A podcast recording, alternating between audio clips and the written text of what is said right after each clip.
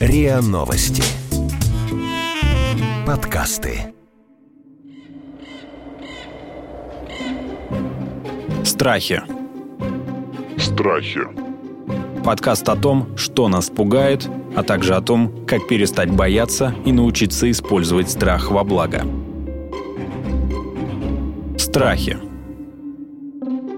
Здравствуйте, это подкаст «Страхи». Меня зовут Наталья Лосева, и здесь мы говорим о том, что нас пугает, как перестать бояться и научиться использовать страх во благо. И сегодня мы говорим о страхе неудач, о страхе поражения. Разбирать мы будем его с Ильей Богиным, основателем компании Insight Group, экспертом по осознанному развитию. Наш постоянный эксперт Дарья Бондаренко, клинический психолог, психотерапевт Международного института психосоматического здоровья. И в область ее интересов входит в том числе спектр тревожных расстройств. И наш гость, носитель страха Анна Титова, журналист, автор книг, которая говорит о себе. Я соглашаюсь на сложные задачи, потому что это нужно. А потом приходит страх, что мы провалим проект, хотя пути назад нет. Здравствуйте, друзья. Добрый вечер. А вы знаете, что этот страх имеет э, специальное название? Слово. Я не знала. Антихифобия. Правильно я Атихифобия. Атихифобия. Атихифобия. Антихифобия. Атихи. Атихифобия. Да, такое интересное название. От Анна. какого? Вы знали, да, что это у вас атихифобия? Нет, Теперь все еще интереснее все стало. а такое Как это бывает? красивое. Вот давайте вот расскажите, что вы чувствуете, что, что с вами происходит. Это что? Это, это какая-то паника, это какое-то отчаяние, вам хочется уйти. У меня, кстати, такое бывает, между прочим, когда что-то начинаешь делать, или там куда-то идешь, боишься чего-то, думаешь, блин, сейчас бы развернуться, и все.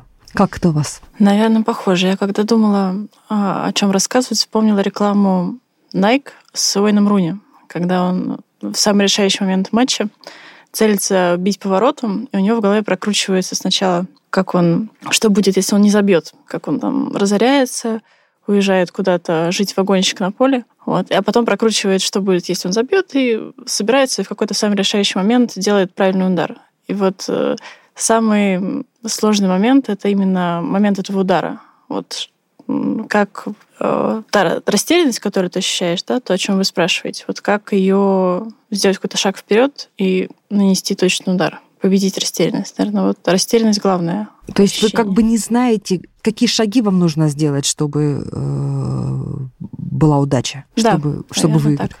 Илья, вот вы человек, э, как мы тут выяснили перед нашей записью, который любит все контролировать. Я предполагаю, что у вас есть всегда четкий план А, Б, С и так далее, и вы точно знаете какой-то там правильный путь э, к предполагаемому успеху. Или это не так? Но у меня в вопросе уже одна из посылок э, немножко смущает, и она на самом деле... одна- Ярлык я на вас повесил. Не-не-не, это, это ладно, это, это наши шуточки, мы их переживем. А вот эм, идея о том, что есть какой-то правильный путь и какой-то правильный успех, она на самом деле и является в значительной степени источником и причиной того страха, ну, неудач в данном случае, А, о, о котором мы интересно. говорим, ну, конечно. Потому что если есть правильный путь и есть успех, то автоматически у нас к этому в комплекте идут ошибки, неудачи, разочарования, То есть можно только так, а все, что не так, это не, уже ну, будет конечно, да, неудача. да, да. Поэтому на самом деле вот, ну, контролеры, да, вот, которые, наверное, действительно бывают, да, и которые хотят все контролировать и идти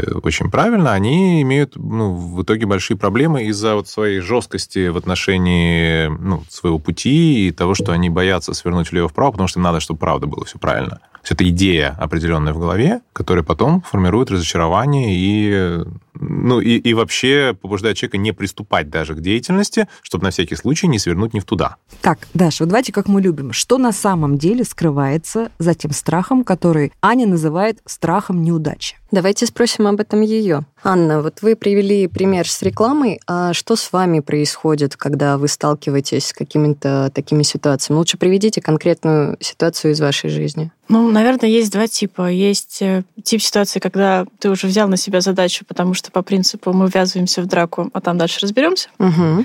И это, наверное, более простой, на самом деле, более простой случай, потому что, как правило, это связано с другими людьми, которых ты ну, не можешь подвести, и так или иначе ты с этим страхом справляешься. А самый сложный момент, ну, вот, допустим, это, наверное, какие-то проекты на длинной дистанции, когда ты стартуешь с одним набором данных, они в процессе изменяются, и где-то к середине оказывается, что стартовые условия изменились. Ну, допустим, это какое-то, назовем это, не знаю, большим текстом, расследованием, да? А, они изменились, ты не понимаешь, как, в какую сторону тебе вести эту работу, как, как строить структуру текста, например, или еще какие-то такие другие вопросы. Мгм. И, ну, вот То есть задача трансформируется по мере ее выполнения. Да. Изначально была поставлена одна задача, а в ходе выясняются какие-то новые обстоятельства. Да, она развивается, ситуация развивается, и Мгм. условия меняются. И что же вас пугает в этом? Что именно? Что вы не справитесь с новой задачей? Что вы не все продумали, что вы не все просчитали или, или что? Думаю, что да. Что появляются водные, которые ты не просчитал, Мгм. на которые, возможно, у тебя нет опыта взаимодействия с ними. То есть вы, прежде чем э, взяться за какую-то задачу или работу, вы всегда анализируете, что от вас требуется, что на выходе нужно получить, а, какие материалы, ресурсы нужно задействовать для того, чтобы эту задачу выполнить. Так у вас происходит подготовительный этап? По мере возможности, да. Мгм.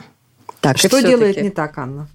И все-таки я вот не очень поняла, мне кажется, Анна, может быть, сама не до конца понимает. Да, что именно ее пугает в том, что появляются какие-то новые данные. То есть э, вы боитесь, что вы совершите ошибку, что вы не сможете эту задачу выполнить. Вы боитесь реакции людей на то, что вы не сможете с чем-то справиться. Или вот что, попробуйте сейчас. Я вас призываю к самоисследованию, потому что вот мне кажется, что вот у вас даже у самой в голове не совсем сформулированы вот эти мысли, чего вы боитесь больше всего. Я думаю, что это вопрос про результаты. Ну, вот, есть какое-то желание ставить чек под какой-то задачей. И когда Для ты- самой себя или для кого-то? Да, ну я думаю, в первую очередь, да. А если вы один раз возьмете и не выполните ту задачу, которую вы себе глобальную, даже которую вы себе нарисовали, что будет? Ну, э, наверное, какое-то разочарование в том, что не получилось.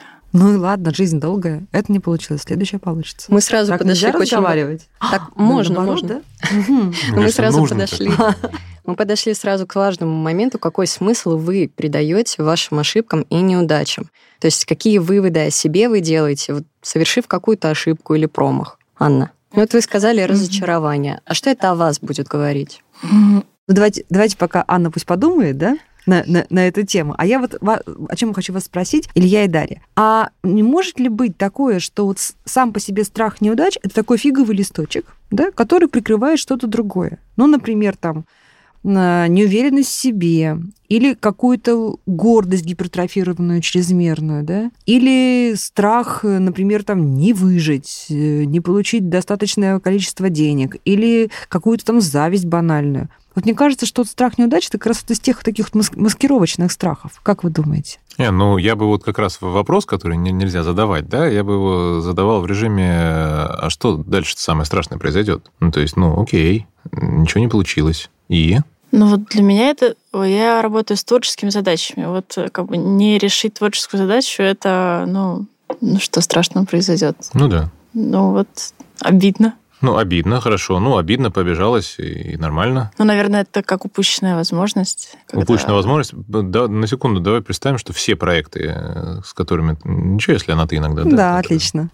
Аня, вы не против? Да, если все проекты, с которыми ты работаешь, вот, но они не получились. Там креатива не хватило, там вводные изменились, там все пошло не так. И что дальше? Ну вот, представляешь, вот такая Аня, которая ничего не смогла сделать. Очень грустная история. Ну, грустная история, да, ты сидишь дома, грустишь на эту тему. Ну, и- а в чем страх-то? То есть что реального произошло? То есть что, что ты потеряла? М, Не знаю, мне надо сложить в копилочку все, что получилось, чтобы вот было красиво и хорошо. М, то есть если сложишь в копилочку все, что получилось, будет красиво и хорошо. И Ну, тогда ты будешь это какая? первое, что мне пришло в голову. Ну, тогда ты Значит, будешь как-то какая? так. Ну, если все получилось. Молодец. Ну, Ну, да, ну, наверное. классная, успешная, молодец. Ну вот я не уверена насчет успешности как какой-то награды извне, но что это принципиально важно. Принципиально важно быть достаточно крутым, чтобы решить эту задачку. Мгм. Как-то так. То есть, ну, Переведите мне, видите, да? пожалуйста, эксперту То есть, вот эту то есть фразу. на карте стоит на самом деле там неудача, неудача, а представление о себе. Это тут представление о себе, ну, как некая единица. Неважно, кстати, она там извне подкрепляется или изнутри, что то же самое, ну, потому что это все одна, одна игра. Это представление о себе, оно дорого стоит. Ну, А- и Аня, естественно, не одна, у кого она А не есть стоит. ли это тот самый злостный и так мешающий нам жить синдром отличника? Он? Похоже на то. А как он появляется? Когда формируется, когда мы становимся вот этими противными сами себе отличниками, которые нам мешают жить? Дарья. Как всегда, обратимся к любимому детству. Как происходит? Э, родители из лучших побуждений указывают ребенку на его какие-то ошибки, на то, где у него не получилось. Они хотят таким образом э, его подтолкнуть к росту, потому чтобы он освоил какие-то навыки, знания, но при этом э, вот получается, что ребенок слышит только критику и акцентирует его внимание только на критике, а достижения могут восприниматься и оцениваться как должное. И получается то, что не формируется правильное отношение к ошибкам, как э, к какому-то критерию, как к лакмусовой бумажке, которая должна вот подсказывать просто, над чем дальше поработать, куда дальше смотреть, куда развиваться. Получается, что наоборот, ребенок начинает воспринимать это как что-то опасное, страшное, как э, вот такой критерии его успешности, неуспешности, там, какие вы для себя прилагательные используете, и он начинает э, строить свое поведение, направляя его на избегание этих ошибок. То есть его поведение становится деструктивным для него самого. Эти ошибки, они его не мотивируют, они его не вдохновляют. Не сформировалась вот реакция позитивная на ошибки, как на то, что мне показывает, куда расти, в каком направлении. И вот как раз вот такое видение, оно мешает и сковывает, и заставляет вас чувствовать себя как-то не так. Вы даже mm-hmm. пока еще не сформулировали, как именно не так вы себя чувствуете. Ну, то есть я, я бы доб- добавил еще, ну, то, что вам это очень часто в семье же сцеплено с такой условной любовью, эта история. Ну, то есть, словно учись хорошо, а то там папа будет расстраиваться, учись на пятерке, а иначе мама там, ну, там редко говорится напрямую, тебя любить не будет, хотя такое тоже надо говориться. Угу. Ну, то есть, очень много, на самом деле, говорится историй, которые, ну, и формулировок, которые ребенка, для которого любовь напрямую сцеплена, ну, просто с тем, что родители с ним, они его принимают и, и поддерживают, он этого, этой поддержки не получает. Он понимает, что ему нужно быть как каким-то очень таким хорошим и правильным угу. для того, чтобы получать эту любовь. Дальше это же, это же подкрепляется школой, ну, в которой за, за ошибки штрафуют, условно, да, ставят низкие оценки. Ну, и далеко не все, к сожалению, школьные педагоги корректно себя ведут по отношению к детям.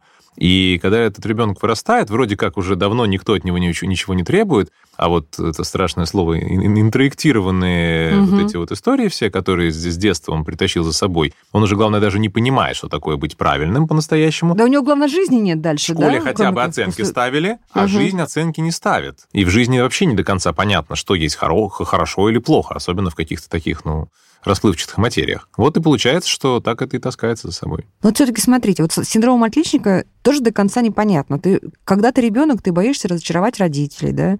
Или там тебя, например, тебе вкладывают в голову, что ты дворником будешь, да, вот угу. там Вась, Петя и Маша закончат институты и будут работать учителями, врачами, инженерами. А ты вот, Таня, будешь дворником или там будешь полы мыть. Вот здесь понятно, хотя бы там какая-то перспектива обрисована. Но взрослым людям, у которых за спиной уже там не один удачный проект, я знаю массу таких знакомых, да, творческих людей, которые делали прекрасные проекты, а, были хороши и признаны всеми, и каждый раз испытывают вот этот, эту, эту панику совершенно иррациональную, э, когда вступают в новые проекты. А в этом и находится заковыка, то, что вот достижения, они вроде как само собой разумеющиеся. Не исцеляют. Ну, это вроде как а, нормально. это ну, вариант нормы. Вариант угу. нормы, да. Угу. Это вроде хорошо, да, я все делаю правильно, но удовлетворение это не приносит. И наоборот, вот ошибки, которые стоило бы рассматривать как что-то полезное, как что-то вот, э, что толкает нас вперед, наоборот, приковывает к себе все внимание, портится настроение, это является демотивирующим фактором, и вот процесс происходит как-то неправильно. У меня много очень коллег есть, ну, это сфера консалтинга, в которой, ну, на самом деле, важность качества, да, и его ценность очень велики. Э, люди, которые ну, работают круглосуточно практически, и не потому, что у них так много работы, а потому что они настолько боятся сделать что-то ну, не так, неправильно, что у них будет где-то где вот ошибка вот какая-то, да, что их там, не похвалят, не поддержат, да, там скажут, ты, Майя, это что такое, ты написал здесь неправильно, но они прямо уби- ну, упахиваются просто до смерти именно из-за этого. То есть ну, они, такой, как, они как бы замещают ну, образ, образ который, родителей, да. да, которые стояли над ними в детстве, конечно, да, конечно. с ожиданиями вот этими конечно, избыточными. Он, он да? давно уже... Э, это может быть начальник знаете, или На самом деле все эти образы родителей, они, ну, я говорю, они давно уже ну, не имеют реальной функции родителей, они просто давно уже внутри, человек их угу. таскает, там сажает себе, там, не знаю, папа на одно плечо, мама на другое, ну, либо, либо кто его там, бабушки, дедушки, другие заместители родителей, если они были. И дальше он разбирается с ними. И самое страшное, кстати, что это эволюционирует таким образом, что на самом деле родители, может быть, уже давным-давно, ну вот условно, там, Аня, может быть, они говорят, Аня, молодец, там, мы так тобой гордимся. Возможно, они говорят совершенно здоровый, адекватный текст. Но то, что было сформировано в детстве, может быть разобрано только в детстве и никогда не во взрослом состоянии. Вот. Страхи. Подкаст о том, как перестать бояться и научиться использовать страх во благо. Вот этот страх, можно его как-то укротить и использовать его, как мы любим, опять же, во благо, да, то есть сделать из него мотиватор. Анне этот страх может помогать там, в написании следующей книги, в создании каких-то новых проектов? Конечно, может, если она разберется. Вот как правильно очередь, с ним обойтись? Давайте решим. Самое главное, Анна, это разобраться, какой смысл вы вкладываете в свои неудачи и в свои поражения. Если э, у вас хорошая способность к рефлексии, вы можете сделать это самостоятельно. Если испытываете некоторые трудности такого характера, вы можете обратиться за помощью. Например, в Международный институт психосоматического здоровья, в котором работаю я. И там вам помогут определить, какие выводы о себе вы выносите, сталкиваясь вот с какими-то поражениями. То есть я предположу, поскольку вы сейчас, видимо, находитесь в таком состоянии обдумывания, пытаетесь разобраться, что внутри вас происходит, а, какие могут быть вот эти негативные выводы о себе.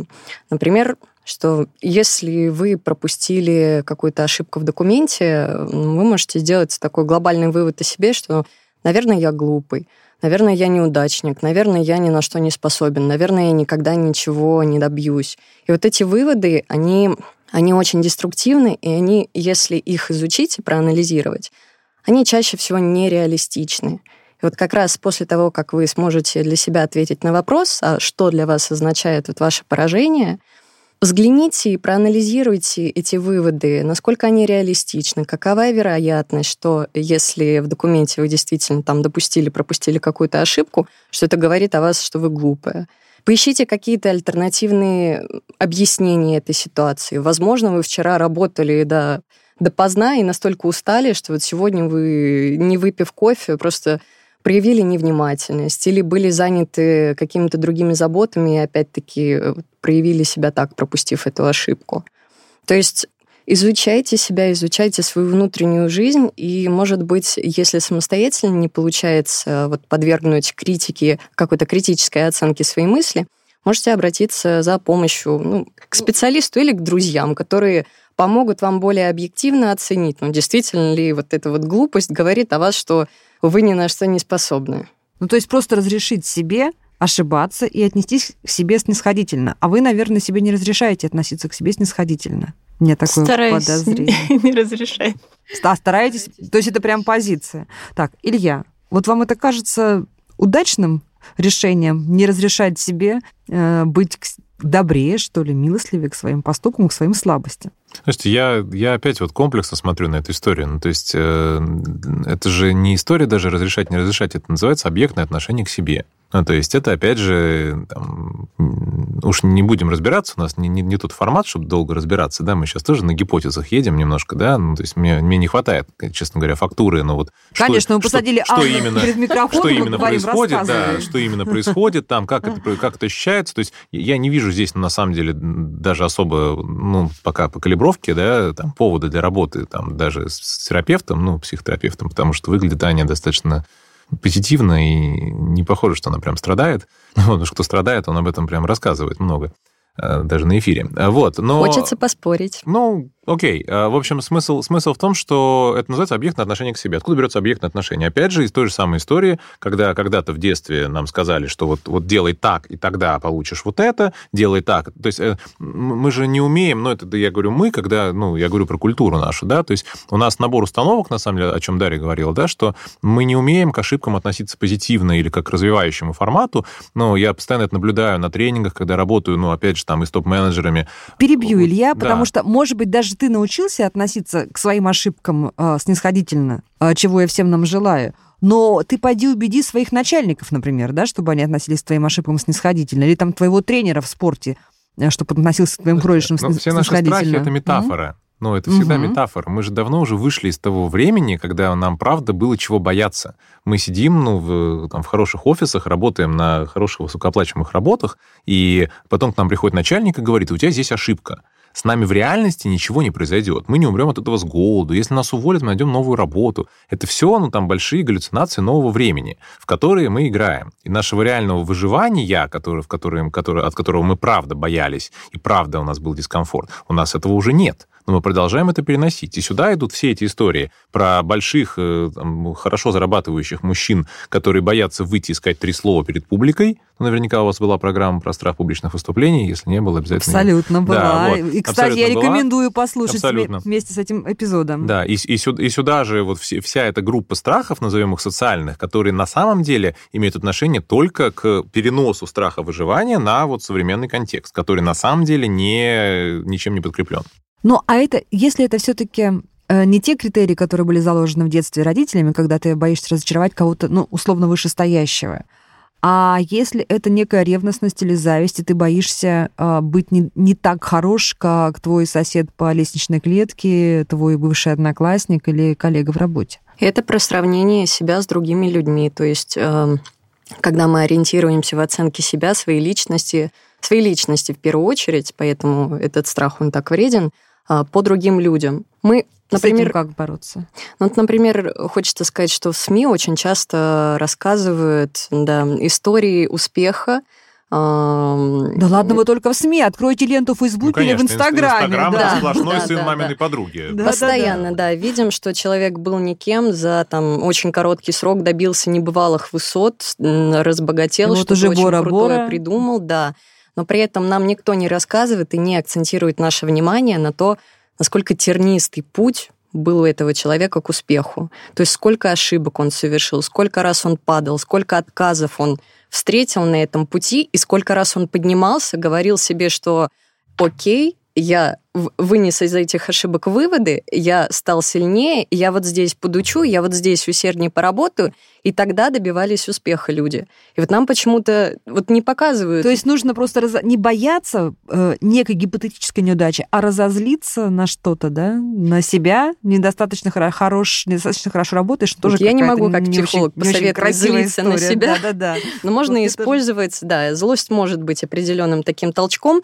А, Я скорее говорю о том, что да, во-первых, разрешить себе быть человеком, увидеть, что ошибка это не поражение, а это что-то полезное, это что-то классное, что позволяет нам вот идти дальше и понять, в какую сторону двигаться. Если ты э, не будешь совершать ошибки, то можешь решить, я не хочу испытывать вот эти неприятные ощущения, а буду-ка я сидеть и ничего не делать. Ну, это тоже вариант, э, но только вопрос цели ваши какие. Вы можете с- избрать стратегию избегания вот этих неприятных ощущений и сидеть на месте. И ничего не добиться, только все больше и больше ограничивая свое поведение, там, э, общество людей, с которыми общаетесь и так далее, чтобы этих ощущений избеж- избежать. А можете наоборот, например, а, опять-таки самостоятельно или в работе с психотерапевтом моделировать ситуации, в которых вы будете совершать Ну, давайте мы ошибки. сейчас попробуем это сделать, потому что как раз у, а- у Ани, так понимаю, вполне конкретные вопросы, да? То есть вам страх мешает сконцентрироваться в самом начале, да? Скорее нет. Как правило, вот у меня нету страха к чему-то приступить, потому что вот мне, мне близка позиция во что-то влезть, а потом уже разбираться. Вот. Так. Страх появляется в тот момент, когда а, Куда я опять элемент, вляпалась? элемент неожиданности в, в этой ситуации или в Мгм. проекте, или в чем-то. И ну, мне больше дискомфорт доставляет я вот как раз не из тех людей, которые не будут лезть, а будут сидеть дома, а везде влезут, а потом будут по этому поводу переживать. Давайте дадим рекомендации, Илья и Дарья, я вас очень прошу. Вот в ситуации, когда Анна влезла в очередной раз, вляпалась на энтузиазме, глаза горят, да, хочется что-то делать, и вдруг хлобысь, раз, два, три, четыре каких-то неожиданных условия, и вы понимаете, что отступать уже некуда, Да, в этот и момент... нужно э, что-то делать. И у вас что вот И что происходит-то? Ну, происходит трата энергии не туда. Ну, на что На вы тратите её? самоуспокоение? На... в- Нет, даже не на самоуспокоение. Если бы самоуспокоение. ну, рыдаете просто, вы? ну, нет, ну, такая какая-то расторможенность. Либо паника, либо я иду в кино, а завтра мне сдавать книжку, например. Вот так. О, отличный метод. Очень здорово, что вы это сейчас описали. Это, это результат ваших бессознательных процессов. Вы самостоятельно, неосознанно саботируете свою деятельность. То есть это самосаботаж такой, что да, ли, получается? Да, то Ух есть ты. вы специально, ну, неосознанно вставляете себе же палки в колеса, чтобы спровоцировать именно тот результат, которого вы так боитесь. То есть когда вам нужно собраться, когда вот нужно сделать ту же самую э, подготовку, которую вы делаете перед тем, как взяться за задачу, потому что, по сути, ситуация одинаковая. Перед задачей, перед тем, как ввязаться в какое-то дело, вы анализируете ситуацию, там, материалы, ваши ресурсы и так далее. И если в процессе выполнения этой задачи возникли какие-то новые условия, вот что вам мешает снова провести этот анализ? А вы вместо этого берете книжку, идете в кино и в итоге провоцируете вот эту неудачу. То есть я правильно понимаю, вам утром сдавать книгу, и вы, условно говоря, понимаете, что вам нужно минимум 6 часов, чтобы написать необходимое, необходимое количество строк. И вместо этого вы идете в кино. Ну, это такой радик- радикальный пример, но... Но, тем не менее. Логическое направление примерно такое, да. Или я Типа, типа спрячусь, да, в таком режиме? Ну, Я в домике. да, я в вопрос... домике, я ничего не вижу, я ушла в кино, все, да. Потом уже- Вопрос, потом- собственно, в том, а, как а, максимально эффективно этот процесс направить в нормальное русло. Ну, то есть, потому что рано или поздно все равно То есть вы понимаете, что дедлайн э, очень жесткий или невыполнимый, да? Да. Вы понимаете, что вы уже э, просто на волосинке от провала, ну, как вам это кажется, да? А что будет? Издатель вас оштрафует, если вы вовремя там книжку не сдадите? Или просто поругает? Или галочку себе Да не ничего, поставить. да ничего не будет. Ну, Илья говорит, ничего не Да будет. видно же, Внутреннее, да? Неважно, что будет с Конечно, да, да, да, внешней конечно, да. стороны. Внешне ничего не будет. Это всегда внутренняя история. Итак, да, вас не хватает часов на количество знаков, и вы вместо того, чтобы сделать там, допустим, половину из этих знаков, То есть начинается необходимых- какая-то нефункциональная реакция, по сути, да? да, Вот, да, да, да. Ну, вот в форме то ли в кино пойти, то ли, то ли все бросить, то ли переживать, вот, вот это все.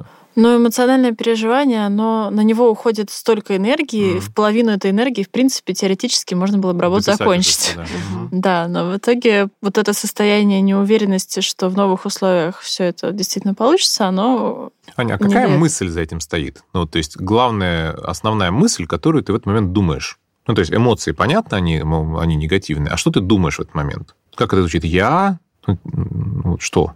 не знаю, что про это писать.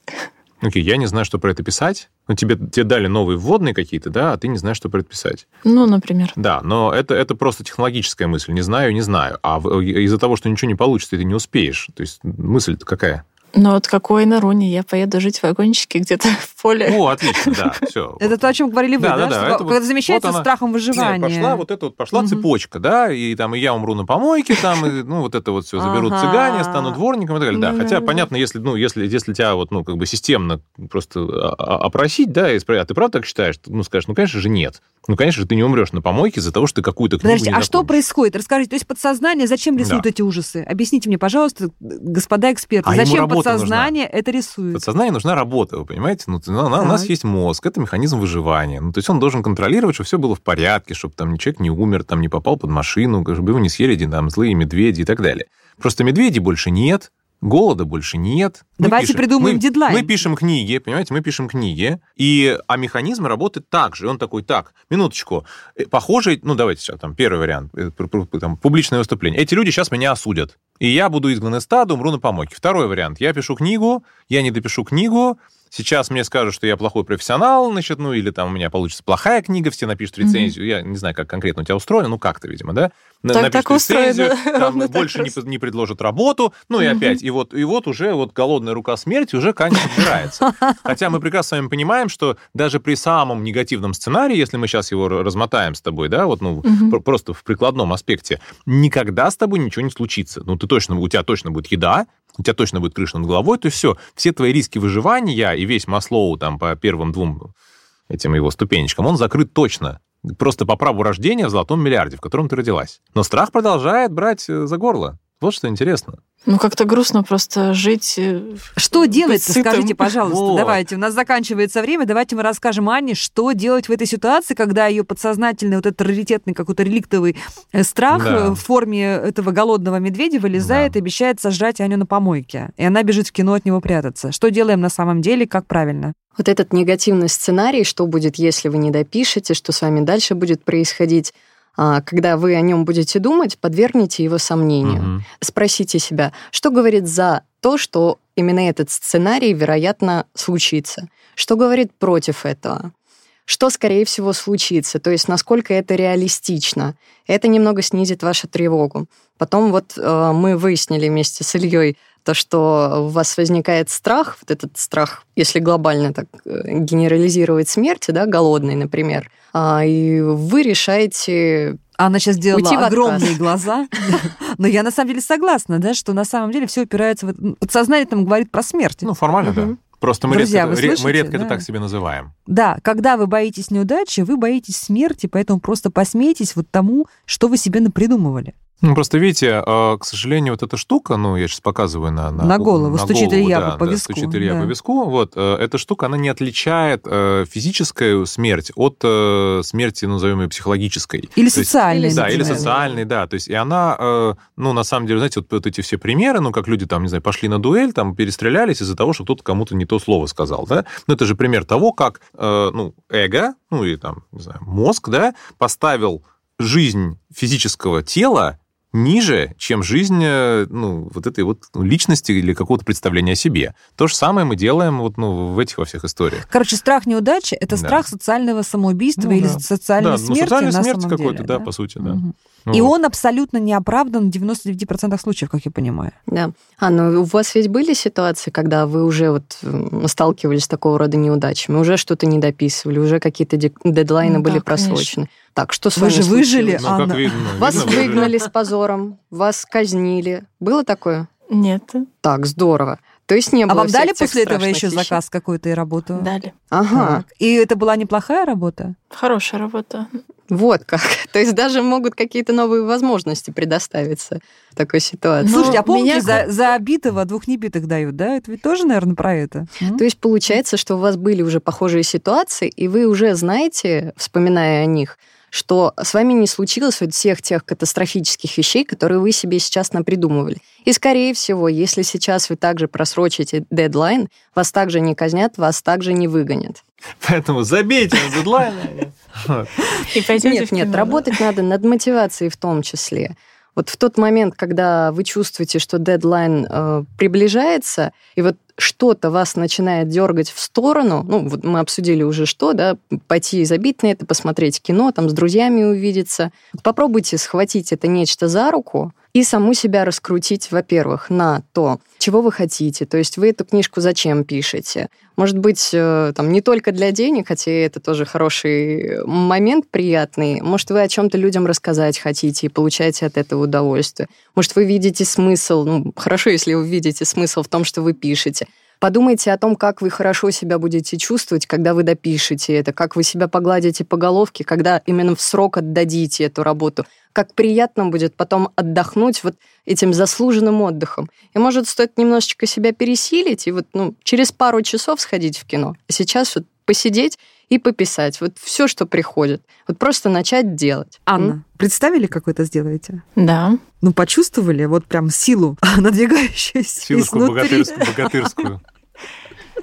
Ну, Я, я, я Да, просто, да. ну, я, я вот э, тоже сл- слушаю то, что Дарья говорит, и думаю о том, что, понятно, есть там целый набор всяких телег о том, что там кто не, кто не падал, там тот не поднимался, там, и, в общем, то, что ошибки нас делают сильнее, вот это вот все. Я просто поставил бы, ну, в том числе, ну, как, вот как раз мы сейчас про рекомендации, да, я бы первое, я бы поставил под вопрос вообще саму концепцию ошибки, потому что на- наличие ошибки означает, что есть какая-то вот правильная Анина жизнь, которую она должна прожить, в которой она вот сдала именно эту книгу именно в этот день, ее именно вот так похвалили, вот именно этот гонорар заплатили, именно такую дали следующую книгу. Но это гипотеза о том, каким будет будущее. И чем больше ты забрасываешься в будущее, тем больше оно тебя наказывает за это. Ну, потому что чем, чем мы пытаемся ст- ст- встать больше на рельсы, да, ну, вот это, как, знаете, вот там во всех религиях эта история есть, да, что если ты принимаешь вот этот вот поток, да, ну, и там уже ошибок-то нет. Ну, ты просто в этом потоке находишься. Я бы вот в эту сторону рекомендовал как-то пойти.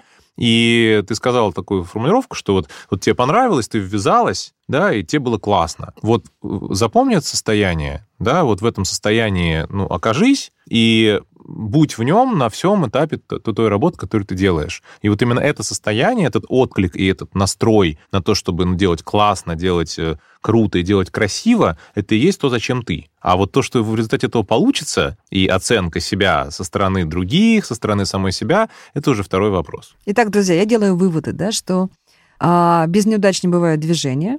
Это те самые, тот самый, тот трение э, по законам физики, который мы должны преодолевать. Никто еще ну, скажем так, большинство людей не умерли ни социально, ни физически после ошибок и неудач. И вообще у меня такое вот общее впечатление от э, нашего обсуждения, что неудача — это классно, да, потому что тот самый опыт, который, ну, хотя бы на контрасте позволяет нам почувствовать всю прелесть и всю радость тех мгновений, когда мы успешны, как нам кажется. Друзья, это был подкаст «Страхи». Мы говорили о страхе неудачи и о страхе поражений.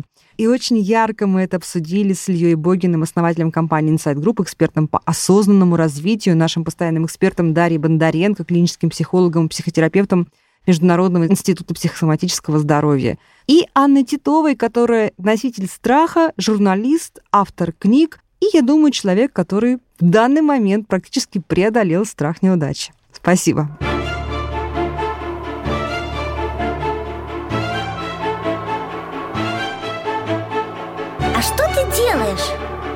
Боюсь. А давай бояться вместе.